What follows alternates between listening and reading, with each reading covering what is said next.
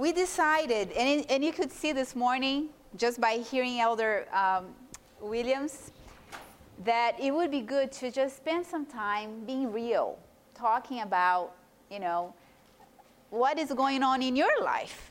You know, I know we spent three days already talking about health evangelism, going out there and using this message in a powerful way. And it's very important. I will talk about that a little bit as well. But I think, you know, the little time I've been working in this area, in this ministry, I've learned that if the pastors themselves are not convicted or not experiencing it, and I'm talking about just pastors because you're pastors, I could be talking about leadership in general, even health ministry directors. If they don't, if we don't live, if I don't live this myself and I am not convicted that I need balance in my life, if I don't have somebody to go to when I am you know, stressed and overly unbalanced, uh, doing things that are really putting my health at jeopardy, or I'm maybe going in the path of a burnout. If I don't have somebody that I can trust to talk about it or to really um, nurture me, how am I going to be able to bring healing and wholeness or use this message in a balanced way to teach others, right? So I think that I was blessed hearing Elder Williams this morning as he shared, but also to hear from you. Because I know that as a pastor, you have, as you just shared, many responsibilities. And many times you don't have who to go to. And some of you said some things, well, yeah, it could be pride, it could be afraid that the church is not going to be supportive. Um, it could be afraid, and I don't know if this happens here. I, I'm originally from South America. So I'm from the South American division, and I know this happens with pastors there. They sometimes cannot trust even another pastor because if that gets out and it goes to other in leadership, you know, so sometimes they can't even share about some of the struggles they're having in a marriage, that they're having with their own health, that they're having with um, their kids, you know, um, they are stuck. There's nobody to trust. Can I say this about Katia? She won't tell you this, but her father is a pastor, her grandfather was a pastor, and two brothers? One brother. One yeah. brother is. Yeah. So she understands the world. Well, yes, I, I, I, I, I really empathize and I identify with what it is to be, you know, a pastor's family or, or deal with some of the stresses that you do. Uh, right now, my, my brother is younger than me, and he has 10 churches he pastors. And he has barely no time to sleep. When, I, when we call, he's coming home at 11 because the churches are not 20 minutes, they're two hours away. So, you know, it's driving. So it's, and I have another friend here from Brazil who is a pastor in Brazil. And some of you who pastor maybe in Inter America. Anybody here from Inter America? Okay, the majority, okay or many other countries, you too, you know, sometimes your heavy load is even greater than some of us are used to here in terms of one church, two churches, although there's a lot of work. But you can think about this, uh, some of these pastors that go once every three months, he goes to a church. And then when he goes, it's a marathon because there's all these things that need to be done. So um, it's a different mindset, totally even. But, but it's heavy it's heavy. And, um, and I know that it is a passion not only from the ministerial, the new ministerial team, but also my passion to see our pastors have a, an environment where they are safe to, to, to have somebody to go to, uh, that they can be taken care of as well, and have people who care for them. Uh, you know, the pastors' wives. I speak to a lot of pastors' wives. I, I work with women's ministry sometimes with shepherdess uh, speaking to pastors' wives about depression, mental health, emotional health. And many wives go through that as well because of the heavy loads you carry. And sometimes they are left to the side and the kids. And so there's a whole lot of things that happen. And I understand because, as he said, I've lived through this as well. So my, I think the reason we stopped today to really focus on ourselves a little bit, on yourselves, is so that we can have this forum to really realize and be recommitted to the fact that it's okay to put boundaries. It's okay to say no because you already said yes. So it's okay to say no. And God knows that. And it's okay to, you know, pray that God will send somebody you can trust, that you can really share who you are. And maybe He will give you the strength, as we were talking about earlier, to be real uh, with people about your struggles, because that would bring you closer to where they are. And uh, my prayer is that, that we can be able to start to see this new environment in, in, uh, you know, in a way that pastors will feel valued or feel that they do have somebody. My, I would love to see, and I don't know if this is something in, you know, in the works here, but um, it probably is because I know Ivan is, is passionate about this. You know, to find a way that we can help and walk beside our pastors in terms of their health. I was excited to hear about Duke University's initiative. I was there last summer and talked to the guys who are doing this. And, and I was like, we need this in our church. I, I was laughing because you said, said, why, how can we do this? You know, uh, we need to be able to start to really look at that. I will talk later on today about how you can perhaps start to be involved in something like that that can help you uh, start to look at yourself and your family and uh, really be engaged in that. Now, I wanted to share also some quotes with you that I have been finding helpful to me. I don't know how many of you know, but I have a pretty heavy schedule myself. And uh, I was telling Ivan, is is very, for me, it's very hard to find balance. And I'm struggling with that to find balance myself. You know, working full time in ministry, which I love, and I know all of you love pastoring. So it's very hard for us sometimes not to give more of ourselves because we just love it. We're called to it. I'm in school full time for my doctorate. And because of that, that was before the call came in. I had a scholarship from NIH that I had to do 20 hours a week in order to maintain uh, in research. And besides that, I still see patients. I'm a nurse practitioner, so I see patients once a week to maintain my skills in an office. So I see patients in internal medicine. And it's just a very heavy schedule. There's just not enough hours in the day to do everything. And I'm finding that I have to really rely on God to give me some answers. This week I am praying about this because uh, I am actually, when I look at some of the things I'll share with you now, it speaks to me. And I want to just share this with you. Uh, some of you who were in our class might have seen uh, some of these slides yesterday because we're teaching this in our official new training for health leaders across this, the, the board here in the afternoon. Uh, why this message is something, this message of health, is something that, that really, you know, we should pay attention to. I know that in your, and a pastor, I don't know, I forgot your last name, Anthony Medley, mentioned that he grew up in, a, in an environment where perhaps there were some people that taught this message in an imbalanced way. And what happens is that that turns us off. Uh, and really, sometimes it divides churches, and pastors don't even want to hear about this. So, no, we're not having that because I, I've been burned, right? I know what happened last time we had a strong health ministries going. The church split. So, not going that direction. And sometimes it's very hard for, for pastors to really be comfortable working uh, or really being open to this. But I think that if we understand why is this message an important message for us in this day, first for ourselves and then in terms of our ministry, it may help us to see what God wants to do with it. And if you look at Scripture, three things. One is abundant life. We're, you're hearing about this all the time. I came that you can have life, life abundantly. So, yeah, God wants us to live 10 years longer than the one next door.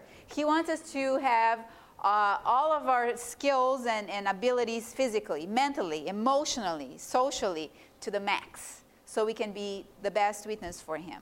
He also talks about uh, the fact that we do this not because then we can be bragging that we are Adventists and we have this fabulous message and we know it. No, it's because the glory is not to us, it's to God. When we do it and we engage in this ministry, He's glorified. And as Pastor said, it's an act of worship. So we are worshiping Him, and he, the honor goes to Him when, when we're doing this. Thirdly, there is a role for this message for this time. So it's about fulfilling the mission that we have as a church. And I think that I don't want to ask, but if I were to ask you here, how many of us, including myself, did spend some time reading about the role of this health message to this time in terms of all the inspiration books that we have and how it fits in a balanced way to what we are doing. I don't know here. Uh, Elder Miriam said after seminar, likely you might have read one or two books. Who knows? I hope you are reading, finding time on top of everything else. But the truth is, most pastors that I know, or m- even leaders that I know, even health leaders that I know, don't necessarily spend time reading about, you know, how to use the inspiration, the books that we have at this time in a balanced way. And we need to do that because if we're to fulfill the mission, we need to use it in a way that will be effective, following Christ's method. So, in terms of living life to the full and having abundant life and honoring God, I came across this text. To me, it's very strong and it helps us to see some things.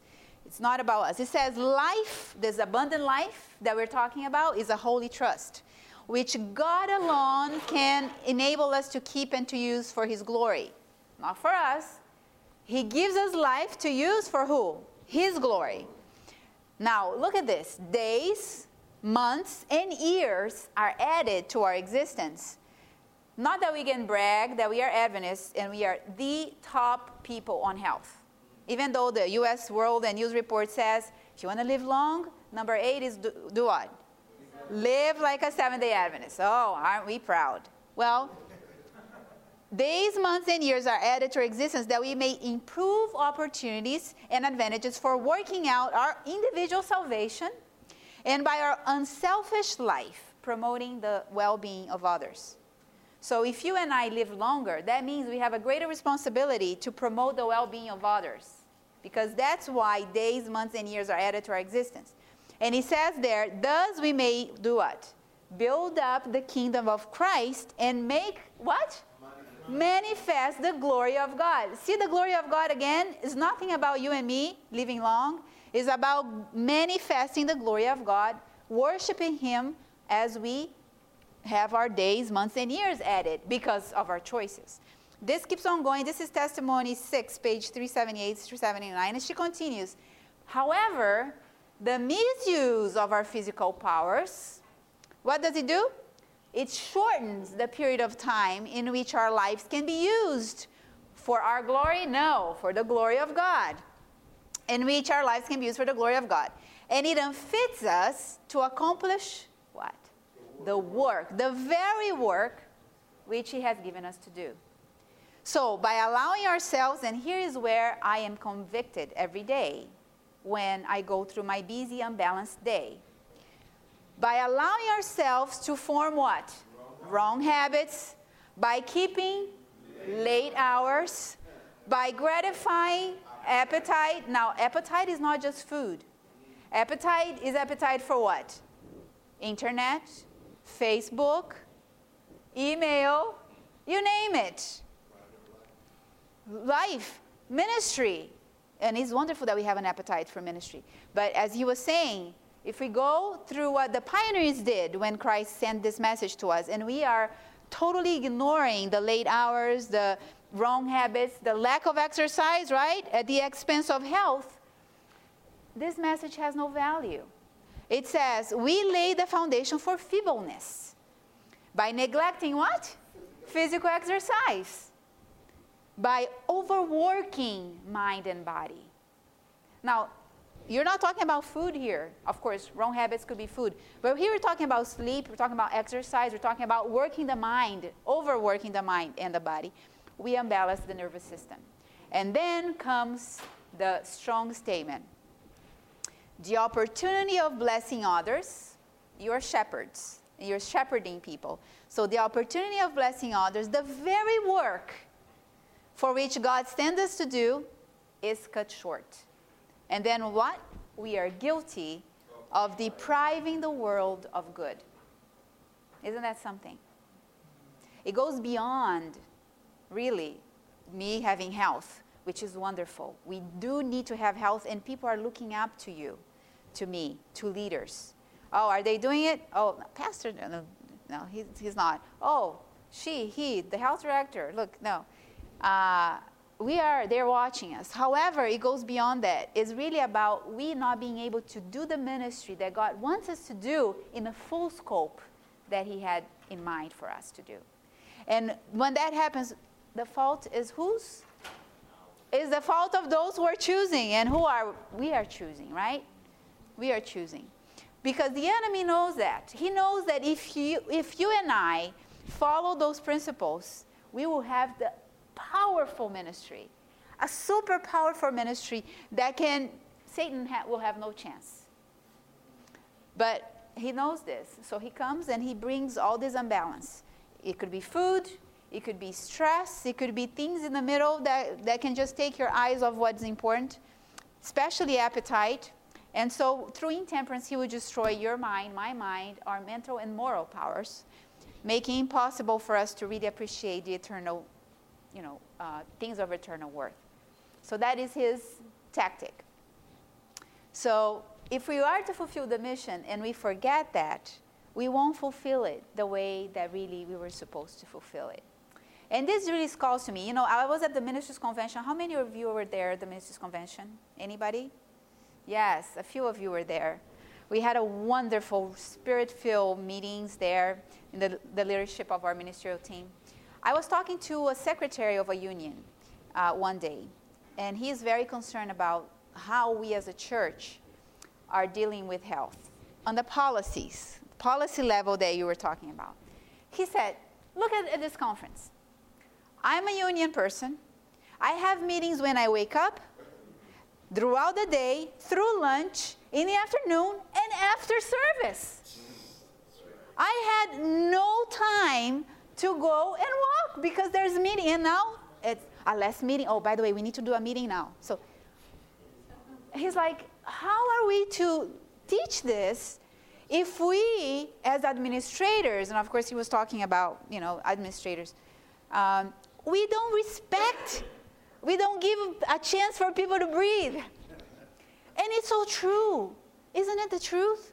When we meet together, we need to make the most out of the time and we really, you know, and I, I, I, hope that we can get that message. I said, I will bring that message to our administrators to see when we plan it, to make time off time.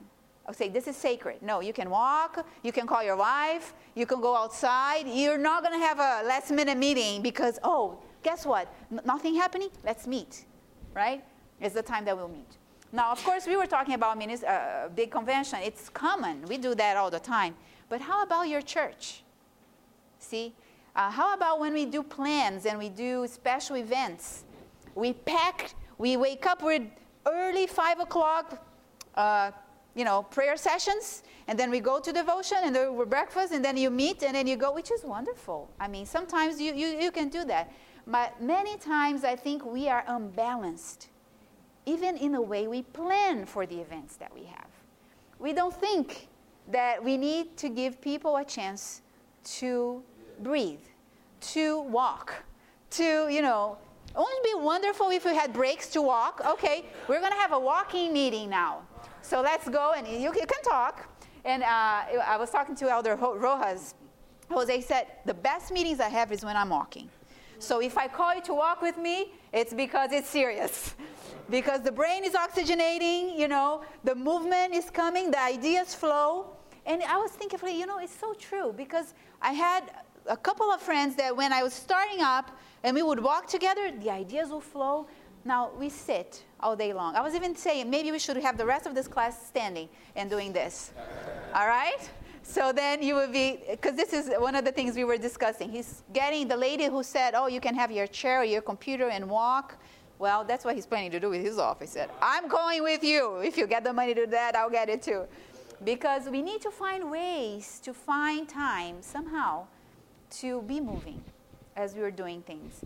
Uh, but I think it's good. I was very happy to hear that there are some policies that are changing, and I hope that we can slowly start to change the, uh, the ideas about this. It's the Lord's work. We need to do the best we can, but remember balance, we need to include that in what we do. And I think it has to come up from administration down all the way to the local church. So that when you have your events, your Sabbath, why do you have 10,000 meetings all on the Sabbath? Why can't we have a meeting during the week or other meetings during the week? Let people stay with their kids or with their families on Sabbath in the afternoon, at least once a month, right? There's always meetings, there's always this and that and that, and many times people don't have time. That's the one day they could spend with the family. There, of course, it's wonderful to be in the church with the family, but sometimes you want to let them go to the park or, or something on Sabbath afternoon.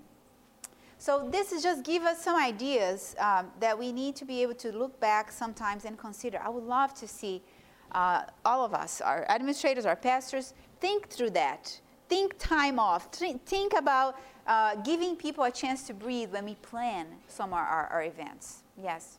I, I, I Praise God for that.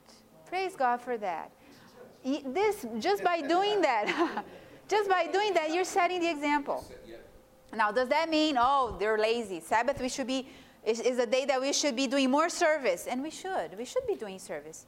But I'm saying, you know, at least once or twice a month, I mean, some balance we need to find. Yes? Yeah, you're making a great point. I, I think the point is, is that we don't keep doing the week, so we try to cram. Exactly. Yes, that's right. We work, right? During the week, the members are busy making money they don't have time for, for the meetings, etc. And that's, but see, I, I, you said that my a pastor I had some years ago did the same thing. He said, no committee meetings on Saturday, Sabbath. Committee meetings are Sunday morning, afternoon, whatever, anytime, but not on Sabbath. And um, that was good. That was good. We knew that we wouldn't have Sabbath, you know, there wouldn't be those last minute meetings um, unless there was a very important emergency and there was no way out but really trying to preserve the Sabbath in, in what it is for, you know, um, and, and, and, really allow people to do that. Uh, I think that that's something that we need to, to consider, and thank you, Williams, this morning for really having us think through this. Now, what I found is that when pastors start to uh, realize that and they, in their own life, experience the benefit of this message in a balanced way, it changes. They become passionate about teaching this and doing this for others.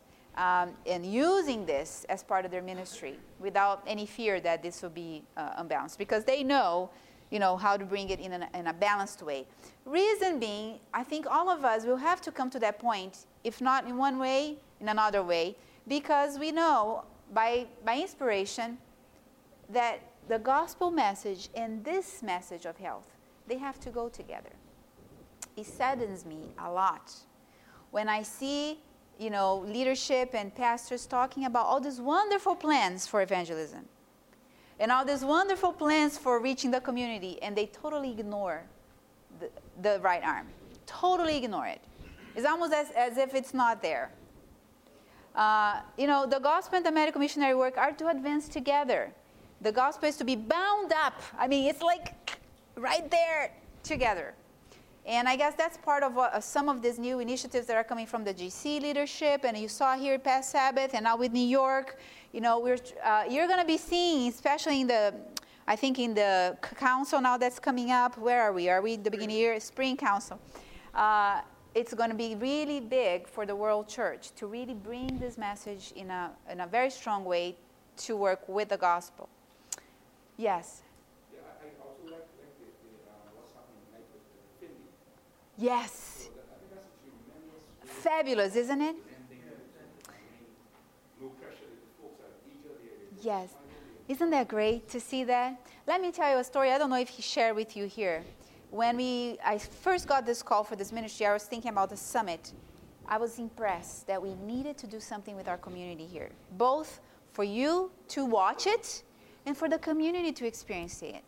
And I, was, I saw John Bradshaw and I invited him to do this. I said, How about we do an evangelistic series on health? He was so excited. He said, I've never done that. He said, But you know, that could work. Uh, let's do it. Let's do it. This was in November the year before. And I had just found out that I was in this role. Well, it turns out that a few weeks later, he got the call to It's Written. And he said, Katia, I said, No, you promised. And he said, I won't be able to do it because Las Vegas is happening at the same time. So I can't be there and be like, I said, Oh no. So I said, Okay, God must have another plan. I know He has another plan.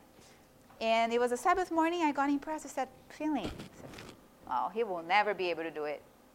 Well, try it. So I emailed him right away, and he sent back, I am free. I could. We could do it. I can see it. And isn't it amazing now to see, look back, I said, you know, God knew it. We have two going on at the same time, one in Las Vegas and one here on health. And God is blessing because He knew, He was already working in Elder Fielding's heart that this needed to happen too. And within the, you know, the whole big plan of the World Church is just right, the right time for the right way. And I think that all the materials that are going to be produced, you could use, and you can do this in your church. You know, the sermons are going to be available, the you know information, and now you saw how it's done. You don't have to use Creation Health if you don't want to. You can use New Start celebrations. You can do any other thing on health. There's tons of materials there. But the idea is to preach a message using health because that's the big need out there. Yes. Uh, Katia, I don't know if you know this is a very wealthy community. Yes. In fact, um, I know the center for the Orlando Magic in York, Oh, yeah. lives right down the street. One of the ways to reach wealthy people Yes. through the health message. Yes. We don't use that even to reach them. That's but, true. Uh, I mean, this is divine providence. It is. That you will be doing it in this community. It is. God really know. Praise the Lord. I am thrilled to see. It's very exciting to see how God is working. And you said it so well. You know, there is a population that is hard to reach, but they are interested in health. They are going through depression. They're going through issues. Sometimes it's drugs, it's whatever it is. And there's another ministry that we are starting that's under health ministries now that has to do with addictions. Not just alcohol and tobacco, but any addiction. Pornography, gambling, you name it. And we can have support groups in the church. I'll talk to you a little bit about that. As a matter of fact, you know, I know there are brothers here from Brazil, from the conference. What's the name of the conference? The Sao Paulo conference. They have a huge health ministry going on in Sao Paulo, top, high level, rich people in Sao Paulo. They, they use health to reach. If he could share, I don't know, maybe at some point, maybe we'll have you share some of what you are doing there, because I was marveled about how they are bringing all these wealthy people to the church using health. Just what we're doing here. You know, bringing that and, and doing a, an outreach, really using the right arm as it should be. Again, not as the assurance that you're never going to get sick and you're going to be saved. No, that's not how we should do it. Use it as a hook. Oh, we'll do 15 minutes before the evangelism, and then they'll come because it's health, and then we'll hit them with a message, which is good to give them the gospel message, but we have to come out of that hook type of mentality with the message of health.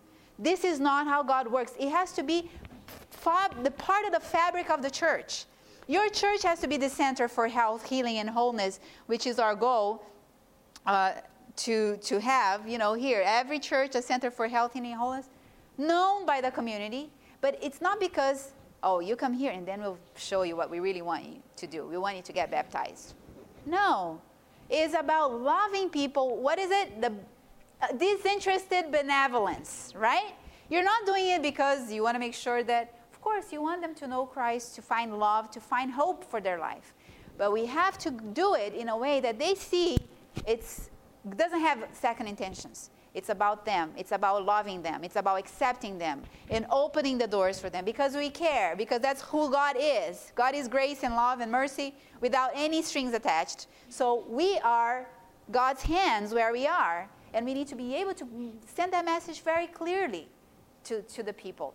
I was here at, um, I'm not sure going to say a church, a, a church not far from here, where I preached not long ago. At the end of the service, this elder gentleman, very passionate, came to me and said, We have such such program in our church. It's a health program. They've done three years of this program here, not one baptism. What do you think? Said, Whoa. I think they shouldn't have that program. If it's no baptisms, why are they having a health program? Now, am I against baptisms? Of course not. We want people to commit their life to God. That's what we want. We really want that. The Holy Spirit wants that too. But we are to do what He did throw the net, right? Throw the seeds and let the Holy Spirit work through the seeds and be available. Give the opportunities for them to come and invite them, but no pressure, no high expectations. It could take three years, 10 years. We never know. God is working with people where they are, walking beside them, and we need to be able to do the same.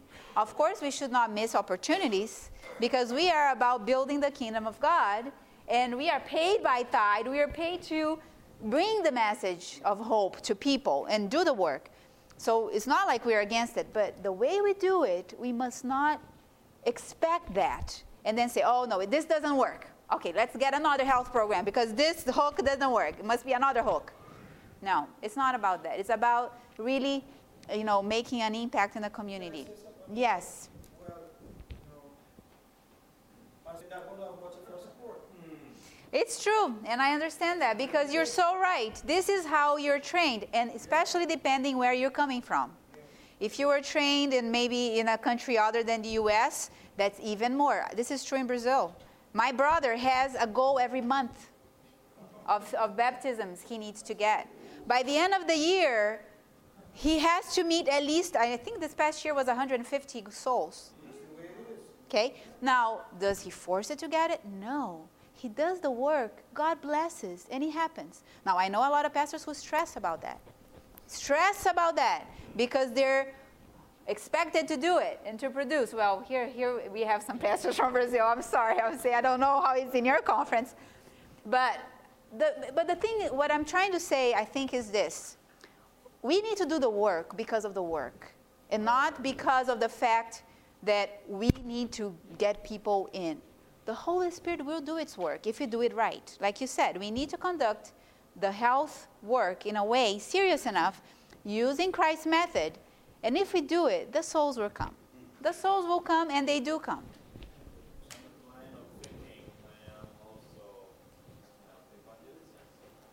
How, how is your experience with that? I am from a conference that I know we use evangelism funds for health ministry. I, I was the health director in my church. We wanted to have evangelism with health, and we applied, and they gave us money. How is it in your conference? Is that not? I thought every conference was like that. Is that not true?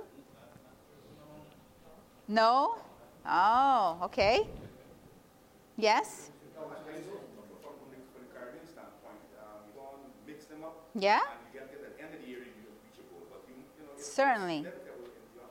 Very good point. I think goals are important. Goals are important. You shouldn't say, oh, I'm going to wait if I don't have any.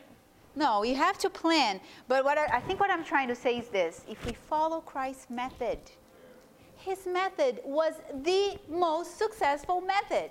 We have that.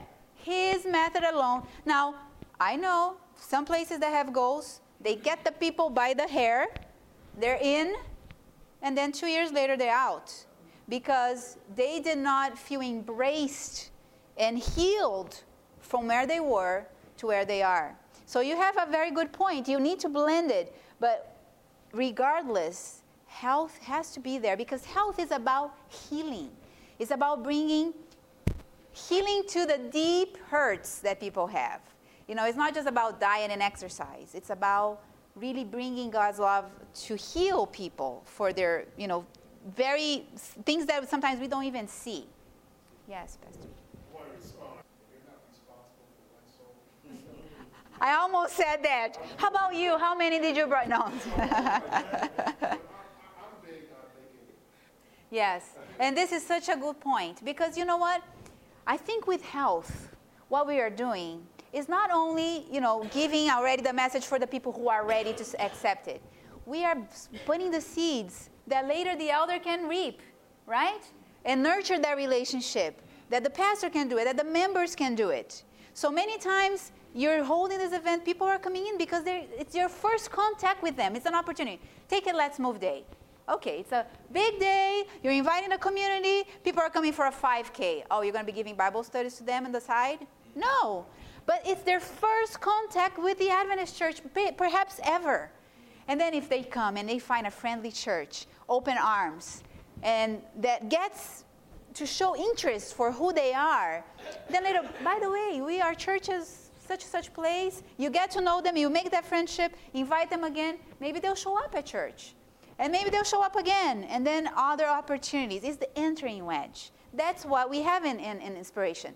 Is the entering wedge so that others, the disciples in the church, can then, you know, nurture that relationship and make it into something that God will work and open other opportunities.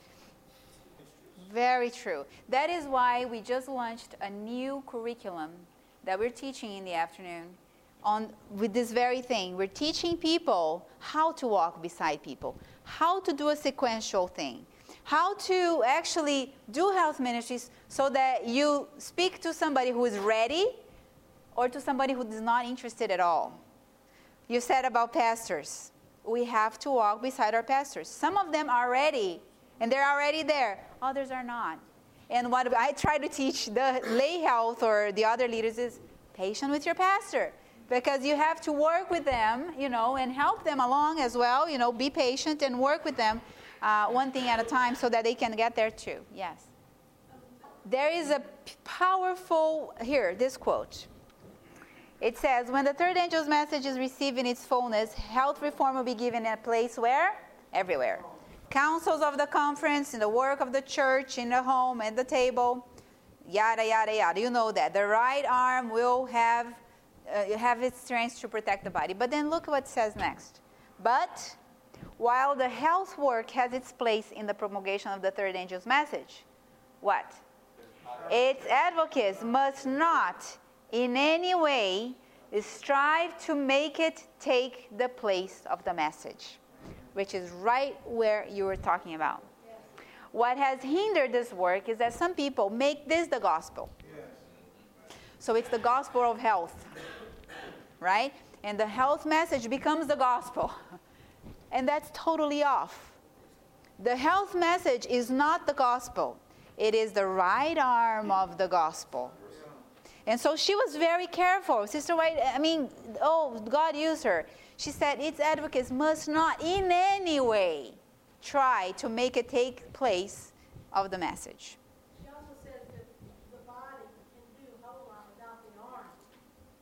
That's true. And that's what's doing for many years. Yeah, it's the right arm. Now, can I live without my right arm? Oh, yeah, I can. I can. Uh, but imagine it's what it would be if I have my right arm the right way. Use it. Ah, it's going to be beautiful.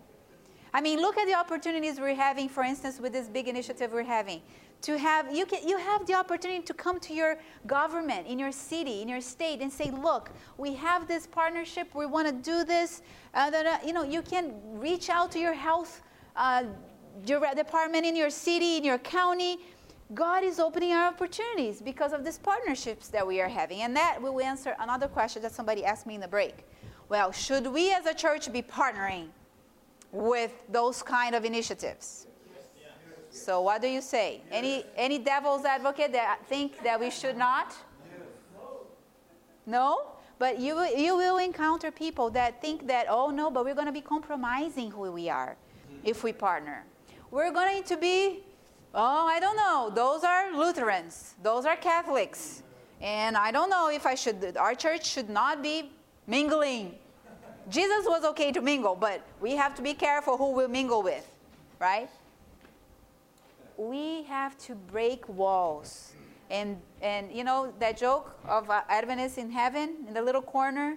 And so the Lutheran goes, Oh, who is that, that group? Oh, there's those, shh, the Adventists. They think they're here by themselves. Of course, that doesn't exist. But the truth is that many times we think we have the message, we think we're the best, we are the saved ones. Now, those are all the lost. How are we ever going to partner with them on an initiative? Right? Jesus did that. Of course, we're not going to compromise who we are, the truth that we believe in. No, we're not talking about that. We're talking about, you know, uniting with common goals. Health is a common goal. That's why it's the right arm. This big epidemic of obesity is a common need throughout the world. So there's nothing wrong. It's not because she's Democrat or he's Republican, and that comes another side of the group here in America. I don't know in your country. Oh, it's because they're Democrats. Oh, it's because it's Obama. No, it has nothing to do with politics. We need to be able to take away our, our filters. If, you go to, if you've been to Dr. Nedley's class, you've learned about the filters, the 10 distortions that lead to depression and anxiety and bring down your emotional intelligence. Many of us have these distortions that keep us from taking risk and, and doing what God wants us to do because we have all this prejudice and all these ideas that we create in our minds. And these are distortions. The Bible doesn't say that. Holy Spirit doesn't say that, and, and, and the you know, inspiration doesn't say that. But we create because somebody told us that we shouldn't do it. Uh, and we end up not allowing God to work how He would like to work. So we need to be able to ask discernment uh, for the Holy Spirit when should I partner? What should I not do? Right? Of course, you don't want to compromise your faith on a Sabbath, you know, any of the things, or, or simply because you're going to please them. No. You know, Florida Hospital has a beautiful story they tell. You know, everybody knows they're Adventists, and uh, there was this huge um, thing they needed to do to, with the community uh, to be able to get ready for a big event. And they brought people in, and the community helped give money. They needed to pave uh, the whole parking lot in time for this event. However, the company that was going to come to have that done did not have time to finish it on time. They had to go through Sabbath to finish it. And the whole community has invested a lot of money. And the hospital felt pressured. What if we don't get this done in time? You know, all these thousands of dollars that they gave, and now it's Sabbath. What do we do this? Well, they decided not to have it done on the Sabbath. Because it's a Sabbath, they were not going to have a company coming and doing the pavement of the hospital on the Sabbath. They would try to pick up after sunset the next at the end of Sabbath and get it done because the event was Sunday. The company said, This is impossible. We won't be able to do it. They started to do a prayer meeting and send out messages for the hospital, for the church's employees to pray because they needed to get that done in like a, a tenth of the hours that normally it would take in order for them to get it done. And you know what? God blessed in such a way, they finished it on time and it was news throughout the city. So, you know, we, we have to be able to not compromise what we believe in simply because we're partnering and people are giving money or whatever it is. If it's not money, it could be something else. So we need to be able to stand for what we stand for. However, we don't need to be afraid. We need to be able to mingle like Jesus did. And that's following his method. So if you have people that come and say, Oh, I don't know that we should, of course, there are things that we should not partner. If it's going to compromise what we believe, if it's ecumenical in the sense that, you know, we are part of something else, then you have to be careful. But many times we need to mingle with the Lutheran pastors, with the uh, Baptist pastors, you know, you name it. I know that in, in uh, Philadelphia, uh, when they did the Let's Move Day, they partnered with Baptist churches, they partnered with Lutheran churches. Of course, we were leading out, but they came to our event. So be it. You're making friends, you know? And if it's in their church, that's okay. You know, go to their church, and then the next time they'll come to your church. You know, there's different ways that you can partner. Many times we want to partner just for our own benefit, but then we don't want to go there and, and, and, and do our part, right? They know it. Then we, that's a hook. That's not truly partnering. So it's just something that I think we need to think of, think about. We know Jesus did this most of his time. He did that. And ministers, this is for us. There are precious blessings and a rich experience to be gained if you, as a minister, will combine. What does it say? The presentation of the health question with a few of your labors. No, just a few of them. Just maybe once. Because you need to vary with other ministries. No, she's saying combine it with all of your labors. It's clear. It's going to be powerful if you do it. Because that's Christ's method. And guess what? For us who are in ministerial work, soon there will be no work for you.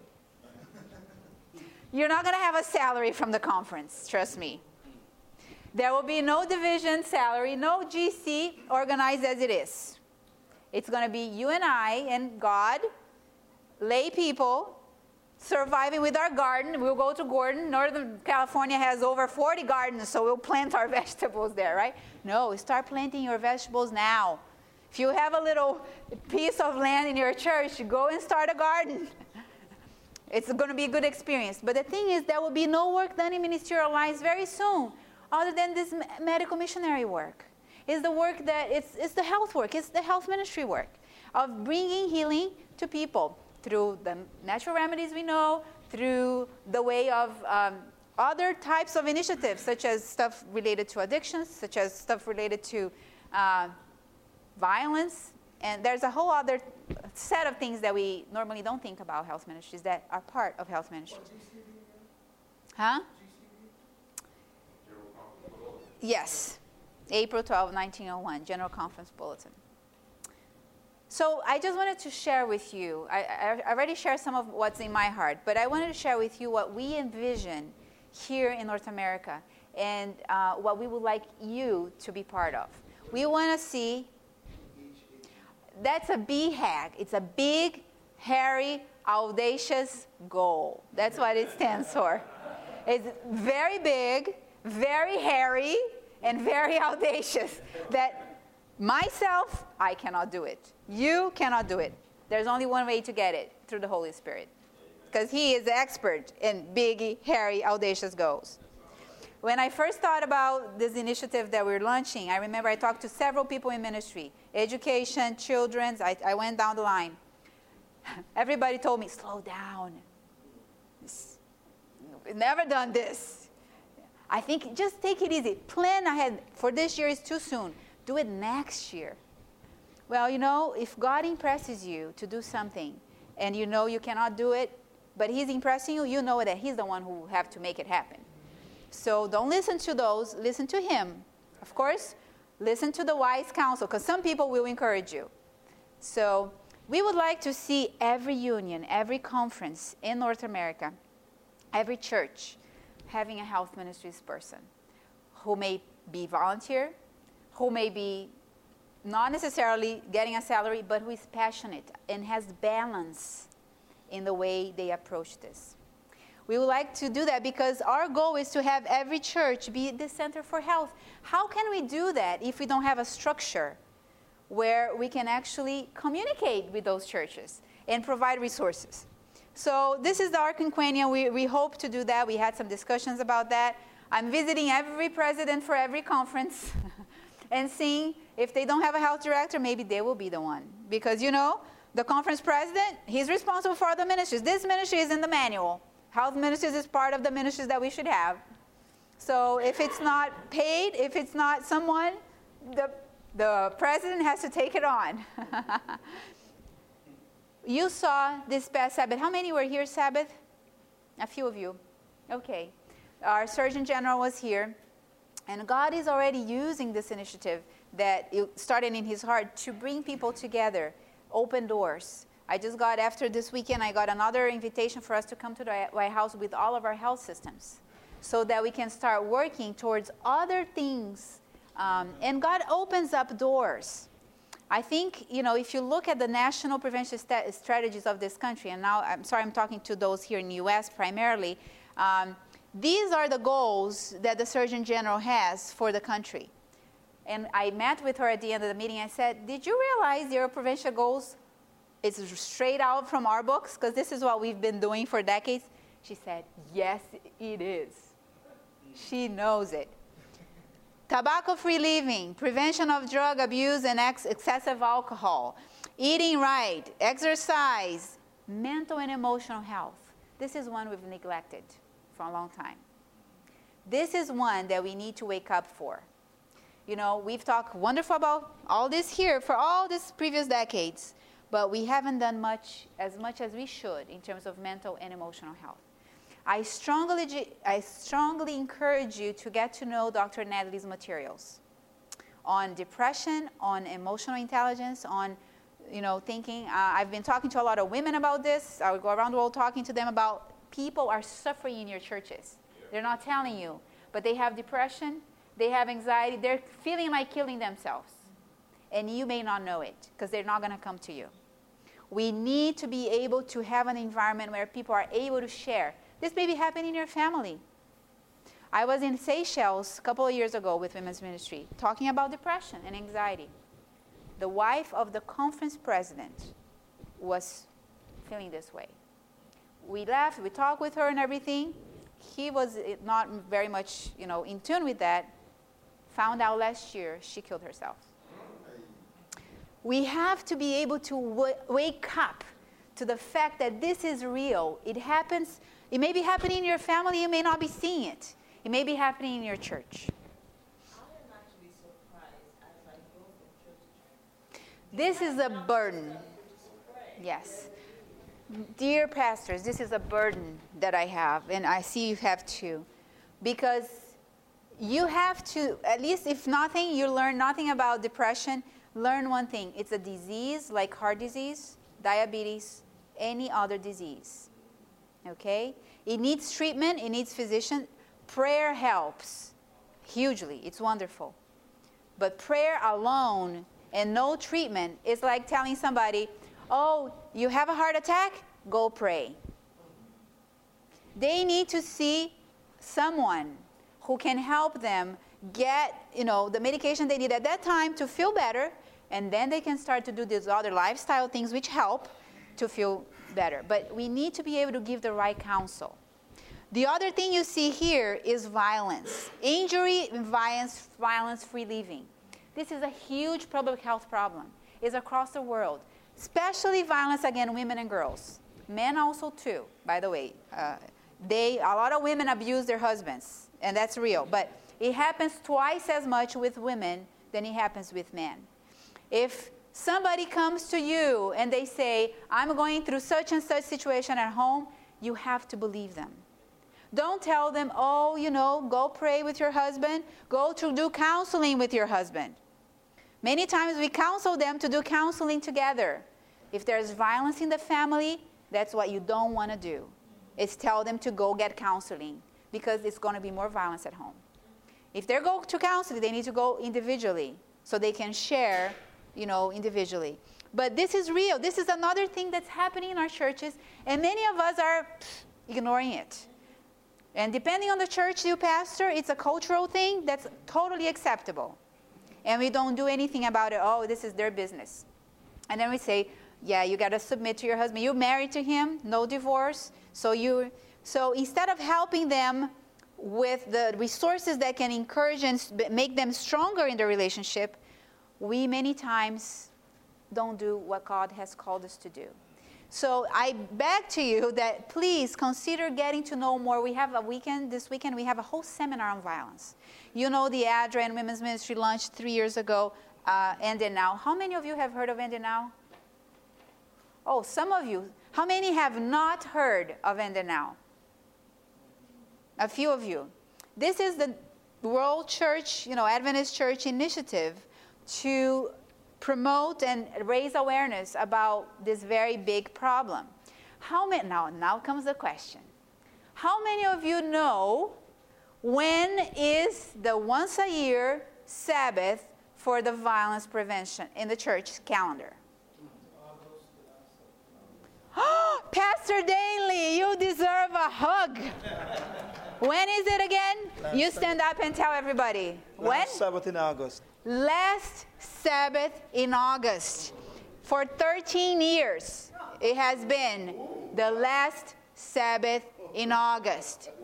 This was voted in Utrecht. How do you say that? Utrecht. Years ago.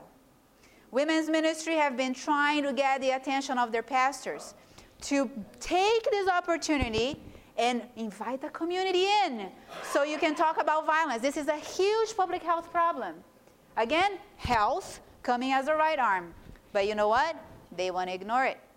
And I know of a lot of women that have tried. I've tried. I've asked my pastor, but there's no. Well, this is in the calendar. It's, it's our opportunity to have the sermon is ready. If you go to the women's ministry website, download the sermon with PowerPoints and everything you can preach. If you choose to do so. If you want somebody else to preach, you can bring somebody. But this is one of the ways you can help your congregation to find healing. Because when you do that, women will start to feel like, I can talk about it. I can, you know, or men can start to, to, to say, I can talk. For men, it's even more difficult. Women, okay, oh yeah, they're used to complaining, right?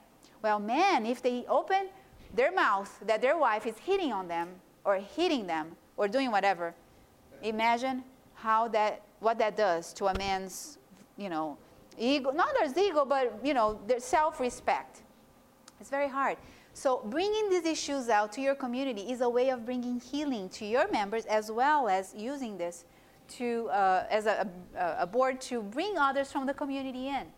I know churches that do this. Let me tell you a wonderful thing. I, ha- I told you I went to Seychelles, right? That is the number one country in the world with the highest rate of violence against women. Seychelles. It's in the Indian Ocean. Seychelles. It's a bunch of islands, beautiful, that is right in the Indian Ocean, uh, outside of Africa, after Madagascar, you know, over there. It's the highest rate of violence. We just heard three weeks ago that our initiative, because we were there, we talked to the First Lady, we talked to the, the Ministry of Health. Three weeks ago, they announced they are using this as their national initiative against violence. Isn't that amazing? This is God using something, is the right arm, that can open up other doors. We talked to many women there who are suffering. So I just want to point out to you things that are not necessarily seen as health ministry, but they are.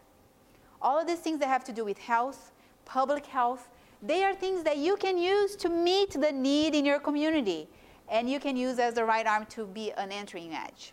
Now, let me just share with you in the last few minutes some of the resources that you need to know are available to you so you can help you know, your church be a center for health and healing. Well, first, our goal is to really uh, help our health directors reach up. Uh, and there's, I, I, I recommend you buy first for yourself that 40 day book that the review is selling. It's new, it's just out. For uh, Dennis Smith, as you know, he does his series. He just came out with the health principles for people living the last days. I'm doing it, it's beautiful. This can be used to actually wake up your congregation. If you want to, in Brazil, we've had this many years. Uh, actually, that idea of 40 days, we've done a second one on health. The entire division, all the churches, went through this as a church 40 days of reading and really waking up to the health message. Uh, we want to reach up first, make the connection with the spiritual. Not because they're going to be saved if they do it and they won't if they don't. No, we need to really, you know, change the way we looked at health ministries. So reaching up is the most important, and the Holy Spirit is the one who does the work. That's why we were talking about baptisms. He's the one who's going to convict people. And we need to do our part. Now, we have to reach out. We've developed a lot of resources. You received in your package for the summit, for instance, a couple of newsletters that are out. One is out every month, it's free. You can download on the website and print it in your church. The very last page, if you open up, and I, I think I have a picture here, this. Uh, it's called Health Unlimited. And the very first page is just inspirational for people to reach up. We always feature a book. On the second page is, is, resources for your church. Always a lot of resources that your health director can use or you can use if you like. Third page is news. So if you do anything in your church related to health, please send to us. We'll be glad to feature. We are featuring two conferences every month, and uh, one NAD White and one hospital system uh, in our, in our news. Then if you turn the page to the back, and I don't have one here to show you right now, but if you open your packet, you see on the right hand side, right hand side, there is a piece that says facts with hope. See, those are evidence-based facts about health that you can use for a health minute in your church. How many of you have a health minute in your church? Yay! Oh, thank you. Four hands went up out of 50. Yay! If you want to get your congregation to move in the right direction with health, you need a health minute. It could be one minute, it doesn't have to be more than a minute. My church had five after years of getting there. because then it was recognized that that was helping people change behavior because when you get facts like this that say for instance here in the month of january we, we are focusing on uh, faith and health how does you know what does reading the bible do to your health so if you read here you're going to see what does the research say about that and then it's going to give people hope so we usually feature four or five of these every month that you could use once a, a sabbath a minute. Did you know, for instance, here, prayer is associated with positive health behaviors in children? Researchers at the University of Texas found out that uh, fifth, fourth, and sixth grade children in three of the Texas school districts, um, they who prayed frequently, they reported significant higher levels of positive health behaviors than children who never prayed. So prayer was also positive, positively related to social connectedness and sense of humor. And then that's the fact, that's the research. Then you can put down below while parents often pray, you know, with themselves or for their children, we can also make a difference if you pray with your children. And then having a self identity rooted in God's love, that will help them with their own health behaviors according to the research. And then, you know, this is just an example. You could use this. We're actually now going to be putting this on PowerPoints. If you go to our website, which is nadhealthministries.org, you're going to see all the way last year, there were 10 months worth of like over 40 of this, different topics. And this year, every month, we're going to be featuring one of the Choose Full Life items. You all got a little booklet, right, in your, oops, in your did you all see this? That you have a little booklet right in the front piece? Okay, those 10 choices, we're going to be featuring each one every month, you know, one of them, and we're going to give you the research. This is made for you to get for your church and give this away for people. People that, you know, you meet in the street, oh, this is, you know, this is the right arm actually reaching out, and you can actually put the seal of your church also if you want to so they know how to get to your church. It's like a card nadhealthministries.org. And so this has the, the 10 uh, different ways to choose full life. You can print this and give it out on Sabbath, give it out for the community if you do a health fair. And it's in French, Spanish, English, Russian, and Portuguese. Okay? People are using this all over the world, actually. It's online. You can download it online from your computer. You just, it's a document you open up and then you just use that. Everything is downloadable. Oh, you mean the little booklet? Oh, we have tons of it there in the back. In our, um, in our bo- booth, you can buy them here. It's like a hundred of them. It's like ten dollars or something like that. And or you can order online. We have the order form online. You can order a whole bunch of it online for less expensive, huh? We, oh, we're going to be translating it because a lot of people are asking. So we're going to translate it to French and Spanish. Yeah, the little booklet too. And to other languages. If there's any language you want this on, if you want it in Korean, send it to me translated, and I'll be glad to put that on the art form available for you to download and print. So you can, uh, Use it. Yeah. Well, the January is already available on the website. If you go, everything is available there for you to download. The February, next week, will be available on the website. We normally put it available the first week of the month. So you can go in there and you can download highest resolution. You can send it to a printer because it's in printer form, or you can email it. It's in an email form. There's three different types of files.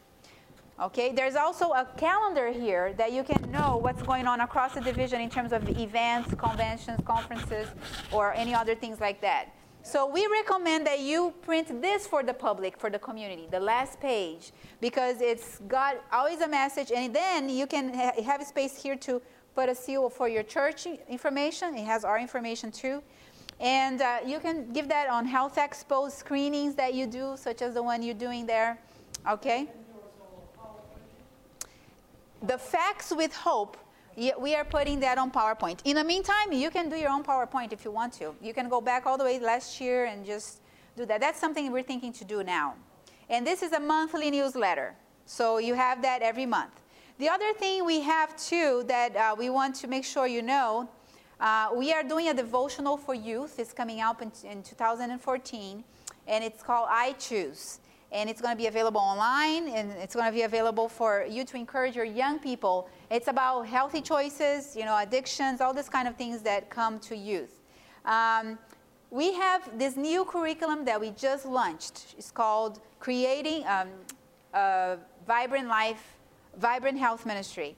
We're piloting it here. It will be available to go to conferences. So if you ever want to have your people in your church trained, you know, you can send or find out. We're going to be announcing where it will be held. It's going to be available online because we are recording it right now. Hopefully, your people can also take that. We encourage everybody, even especially pastors, to take this training because it gets actually a very balanced view of how to have a successful ministry in your church. Um, we are doing we have health ministry guidelines, very important. If you have any form of health ministry going on in your church, please go to our website, download the guidelines that were voted. Many people are doing screenings and things and they don't realize they're putting their church in liability. You need to know the laws of the state where you are, and we are meant to do health education, health promotion.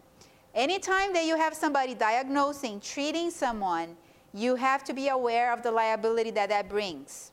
So make sure that you read the health education guidelines. We have a health summit once a year. I wanted to hear from you. How many are finding this summit helpful to have a track for pastors? Everybody. Oh, good. So we're going to have a track for pastors again next time. The other thing is we're deciding whether we're going to do this we've done it for 10 years in Orlando, every year. We're thinking about maybe having it every other year in Orlando and then taking off year to a region, like a union, and do regional. We'll see if that's going to happen. We're going to be talking to our committee. How many of you have never come to the summit before? I'm so glad you're here. now, why was it that you didn't come to the summit before? Was it because it's too far? Or because you just didn't feel invited? you thought it was interesting this time. Good. they didn't have a track for pastors. Maybe they didn't have a pastor. Okay. Expense. Oh. Boundaries. Boundaries. So he said, I'll do school first, and then I'll go to a summit. Good. Um, well, I'm glad that you found this helpful. We want to have more and more of this for pastors and really uh, work. We're going to be collaborating, by the way, Ministerial Association is one of our partners in our big initiative. So we're, we're going to be working together to try to get. Yes. That would be wonderful. You know, I know that some conferences who are sponsoring pastors. I know Allegheny East sponsored pastors to come. I know Chesapeake sponsored pastors to come. Anybody sponsored you to be here, your conference? One, two, not all, some. Sorry, I don't know who they did and how the criteria is. I know they sponsored some. But, uh, okay, good. So, yes, you had a question?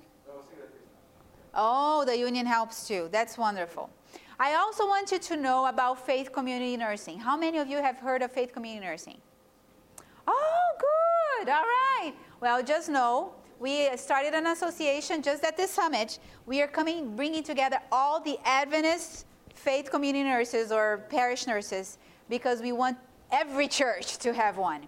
If you are not aware of what they are, they work with you, alongside with you. And actually, Pastor um, from Emmanuel Brinklow Church, they have Betsy Johnson, who has been there, and I know she works very closely and it's a blessing from what I hear. She is part of our board. She is the representative for our association for the faith community nurses.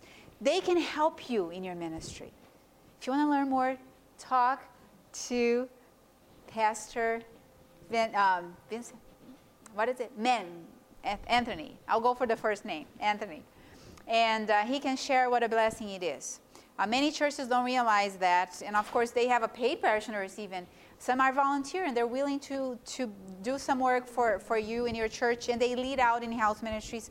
If you can possibly ever uh, help sponsor one of your nurses to come to the training, because we do training, we're doing training here. It's a 40 hour training, it's a specialty in nursing uh, where they choose to work in your church. meet the needs of the people, the members in your church. They visit them, they give health education, they really uh, provide resources from the community because they know it's a blessing. And we want to really spread and get more Adventist nurses involved. Um, then I just wanted you to, I'm not going to go into a lot of detail about the faith community nurses just because of time, but I wanted to just let you know about Adventist in Step for Life as we close. How many of you, here comes the question, have signed up on our website? Let me see the hands. Elder Williams is the only one? All right. Pastors, do you have your iPhones right now? Do you have your iPods? Go to right now, Adventists. Let me show you. InStepForLife.org. I'm going to wait. You don't have phone service here? No internet? Okay. Write down, you have a brochure in your green folder. At the back of the brochure, the website is there. You go in, and then this is what you do you go where it says registration and reporting, right here on the right corner, and then it says not logged in, click here, or not registered, click here. Then you click, oh, here's the website, right? You click and you come, put your information, and you brought to this page. This page simply asks you how much activity did you do? The last month, last two months, you just choose the date and then you select if you ran, or walked, whatever, biked, gardened, you choose it.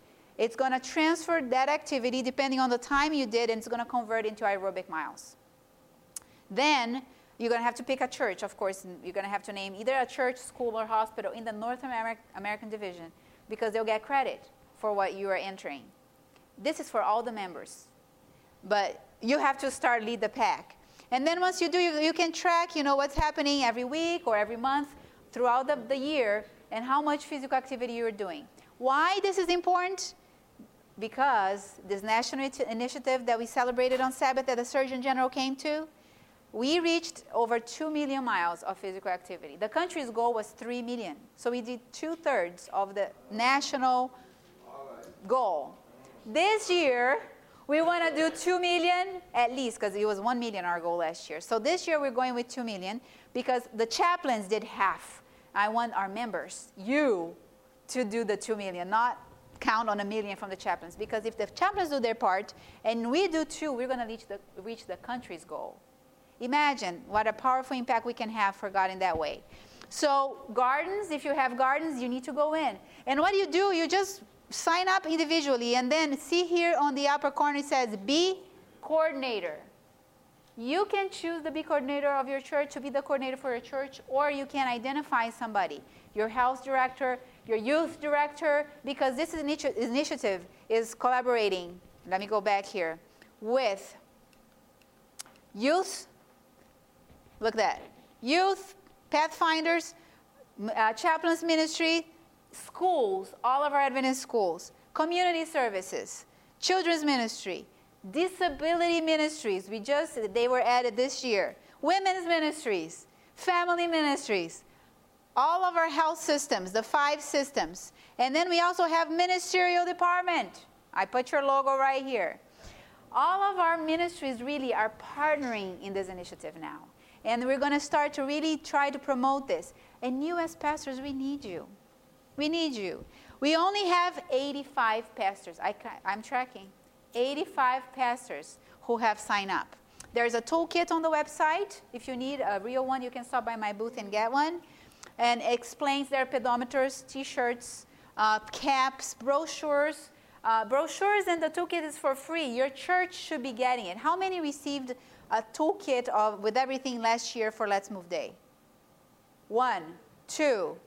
That's it? It was shipped. Yes, yes, they are reporting those miles into here. Actually, she got an award Sabbath because they did a lot of miles. Out of the Columbia Union was the number one conference in miles, partly because of the the the, the Allegheny East on the move. But it's still important for you to go and just report it here once a month, a quarter. Just put all your total miles there If not, it's more work for Leah because she's having to track all this. You know, it's much easier. You can do it in one minute. Just go in, download the app, and do that. Um, I wanted to show to you this is, you know, as a coordinator for the church, you can put all gardens, feeding sites if you have a, a feeding site that counts. Yes. Both. For those who are computer literate and like to do it, we, we are encouraging every person to do it. But that's one option.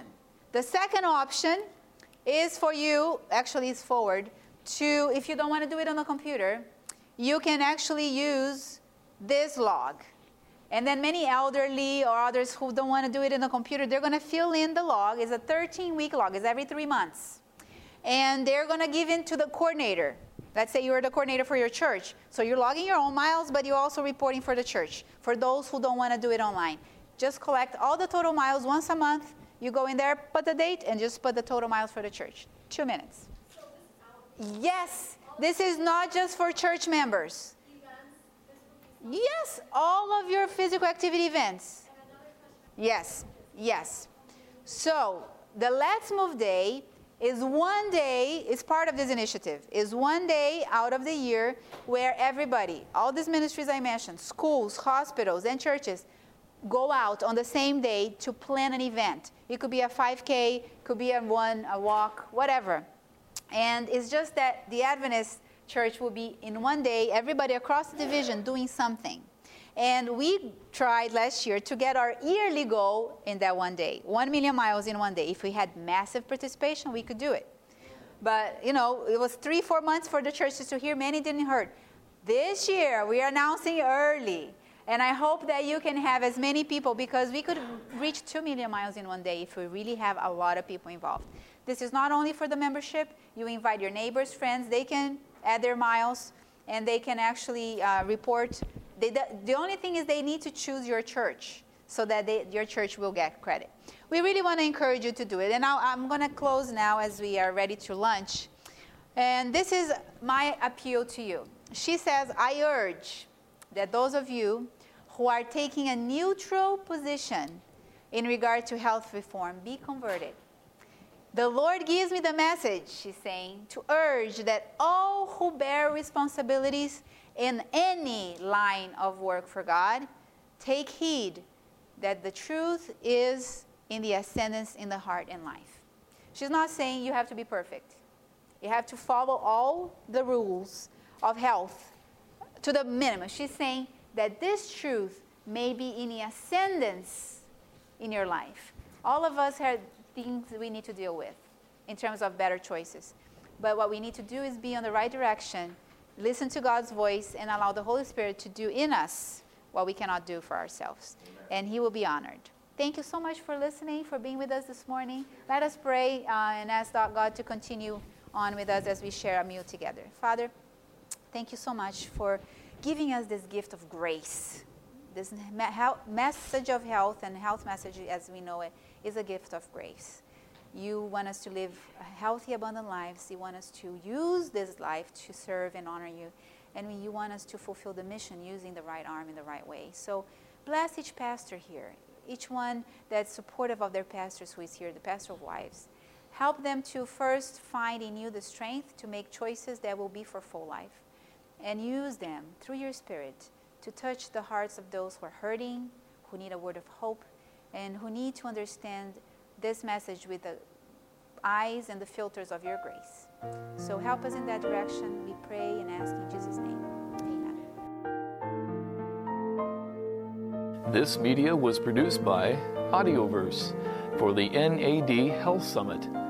If you would like to learn more about the NAD Health Summit, please visit www.nadhealthsummit.com or if you would like to listen to more free online sermons, please visit www.audioverse.org.